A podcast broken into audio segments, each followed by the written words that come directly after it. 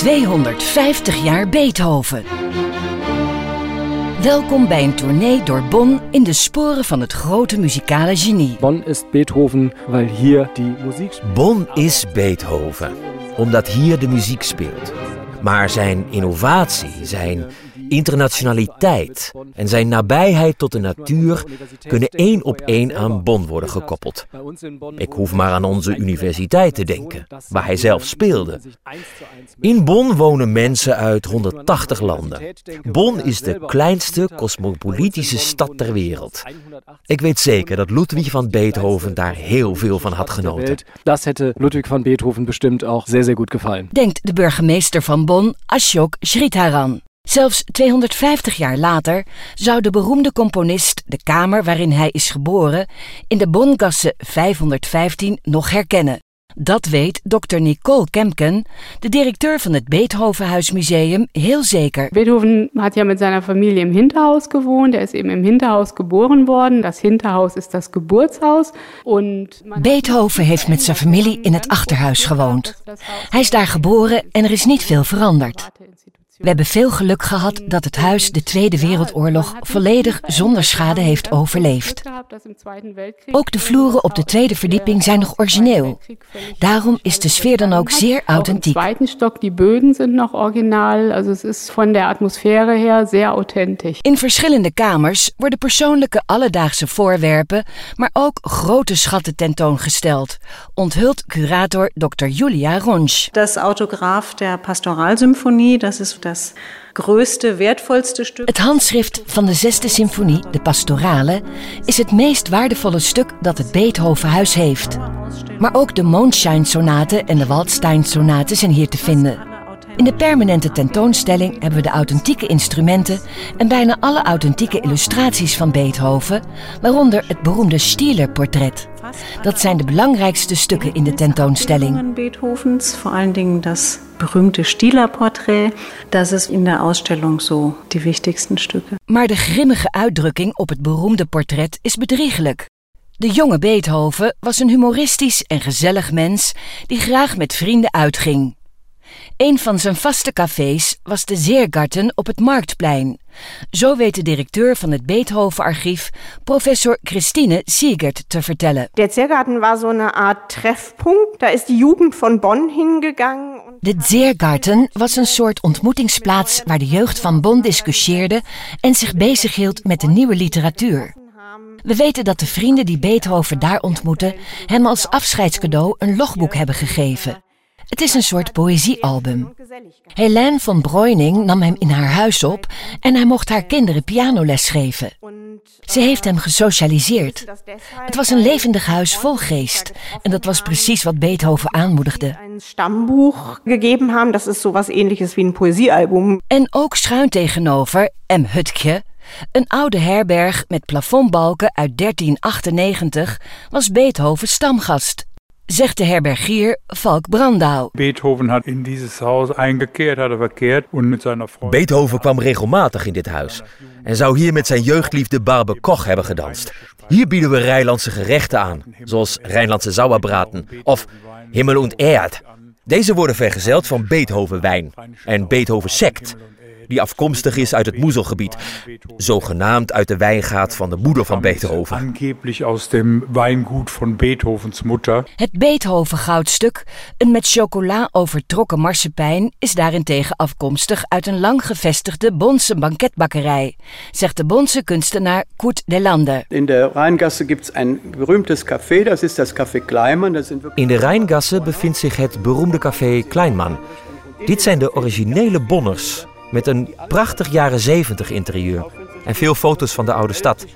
Als je voor de etalage staat, word je overweldigd door fantastisch mooie Beethoven herinneringen van chocolade. De mensen uit Bonn gaan er ook graag koffie drinken. Dan hebben we het gevoel, hier zijn we in de oude binnenstad van Bonn. Dann haben wir das Gefühl, hier sind wir in der Bonner Altstadt. Het doopvond van Beethoven staat in de Remigiuskerk. Het huidige warenhuis Sin was toen het Bräunische Haus, dat het tweede thuis werd voor de jonge Beethoven, vertelt Marianne Pietsen van het Vrouwenmuseum. Helene von Breuning nam ihn auf in ihr Haus. Helene van Breuning nam hem in haar huis op en hij mocht haar kinderen pianoles geven. Ze heeft hem gesocialiseerd. Het was een levendig huis vol geest. En dat was precies wat Beethoven aanmoedigde. Und das war eben auch wirklich das, was Beethoven gefördert hat. Het eerste monument voor het muzikale genie werd al in 1845 op de Münsterplatz opgericht. In een tijd waarin de standbeelden voorbehouden waren aan koningen en generaals. Robert Schumann en Frans Liszt steunen het burgerinitiatief met als doel Beethoven zo realistisch mogelijk te presenteren legt Stefan Eisel van de vereniging Burgers voor Beethoven uit. Beethoven staat daar met een Feder, componierend. Met een... Beethoven staat daar te componeren met een veer, een lange jas en het prachtige haar dat we van hem kennen. En kijkt in de verte. Het monument is meer dan 7 meter hoog en staat op een sokkel. Op de vier zijden waarvan verschillende muzikale thema's zijn aangebracht. Unterschiedliche musikalische Themen dargestellt sind. Maar ook de filosofische thema's waarmee Beethoven zich bezighield, zijn volgens de directeur van de Bonner Tourismusgesellschaft, Udo Schäfer, tot op de dag van vandaag in Bonn nog steeds voelbaar. Beethoven is een Weltmusiker. Beethoven is een wereldmuzikant met uitstraling over de hele wereld. Dit heeft ook gevolgen voor het imago van Bonn en de regio. Zijn thema's zijn vandaag de dag in Bonn nog steeds zeer actueel. Bijvoorbeeld de internationaliteit, het onderwerp duurzaamheid. We zitten immers direct in de omgeving van de VN. En we hebben de natuur, waar hij van hield.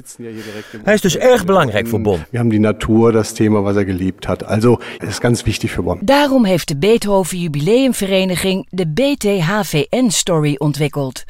Een Beethoven-tournee door Bonn langs elf plaatsen. Eén daarvan ligt aan de oever van de Rijn en is een must voor bezoekers aan Bonn zegt reisleidster Cornelia Bart Aminski. Mijn lievelingsort in Bonn is tatsächlich. Mijn favoriete plek in Bonn is de Alte Zolf. Te beginnen is het daarboven relatief rustig. Je hebt uitzicht op de Rijn en het Zevengebergte en links zie je de opera.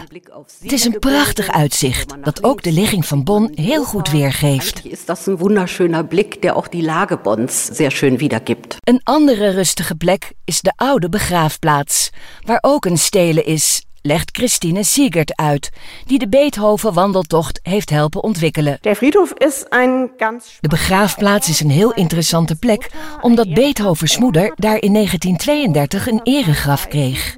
Het is een geweldige plek waar veel Bondse persoonlijkheden begraven liggen.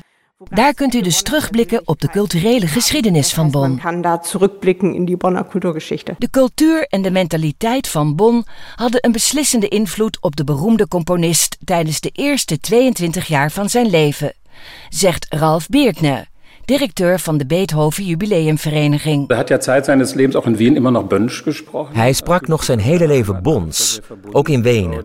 Dus hij voelde zich nog steeds erg gehecht aan zijn vaderland. Ik denk dat hij blij zou zijn geweest dat Bonn vandaag de dag de stad van de klimaatbescherming is. En dat de koppigheid van de mensen in Bonn hem zou hebben doen glimlachen. Ze hebben hun eigen gevoel voor humor. En dat had hij ook. Ze hebben hun eigen humor en den hatte er ja ook. Bonn is Beethoven zegt burgemeester Ashok Sridharan. En hij is er heel zeker van. Als Beethoven vandaag terug zou komen naar Bonn, zou hij zeggen: Nee, wat is het hier mooi. Waarom ben ik eigenlijk weggegaan? Waarom ben ik überhaupt fortgegangen? Als u met eigen ogen wilt zien hoe mooi Bonn is en in hoeverre de stad het leven van een van 's werelds grootste componisten heeft beïnvloed, dan is het Beethovenjaar dat tot 2021 is verlengd de ideale periode om dat te doen.